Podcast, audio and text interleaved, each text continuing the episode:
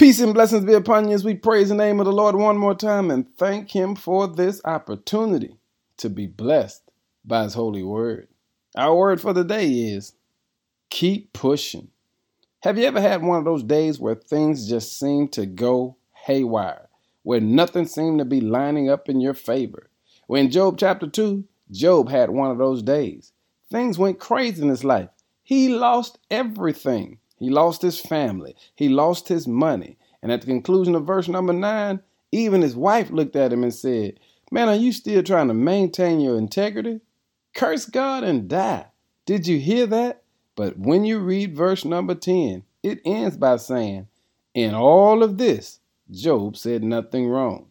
You know what Job teaches us? The value of discovering the power we have when we keep pushing.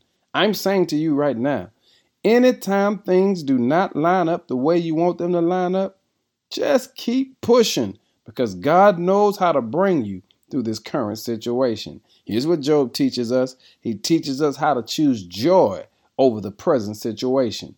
You've got to understand that God is still with you no matter what's going on. So today, I want to encourage you to call on the name of the Lord in every situation, to lean on Him, to depend on Him, to know that God is on your side, regardless of what you have to go through. In other words, I need you to keep pushing, keep a safe attitude, keep a positive mindset, keep the words of God in your mouth. You got to understand the power you have when you keep pushing. Sometimes you just got to deal with the tragedy of life.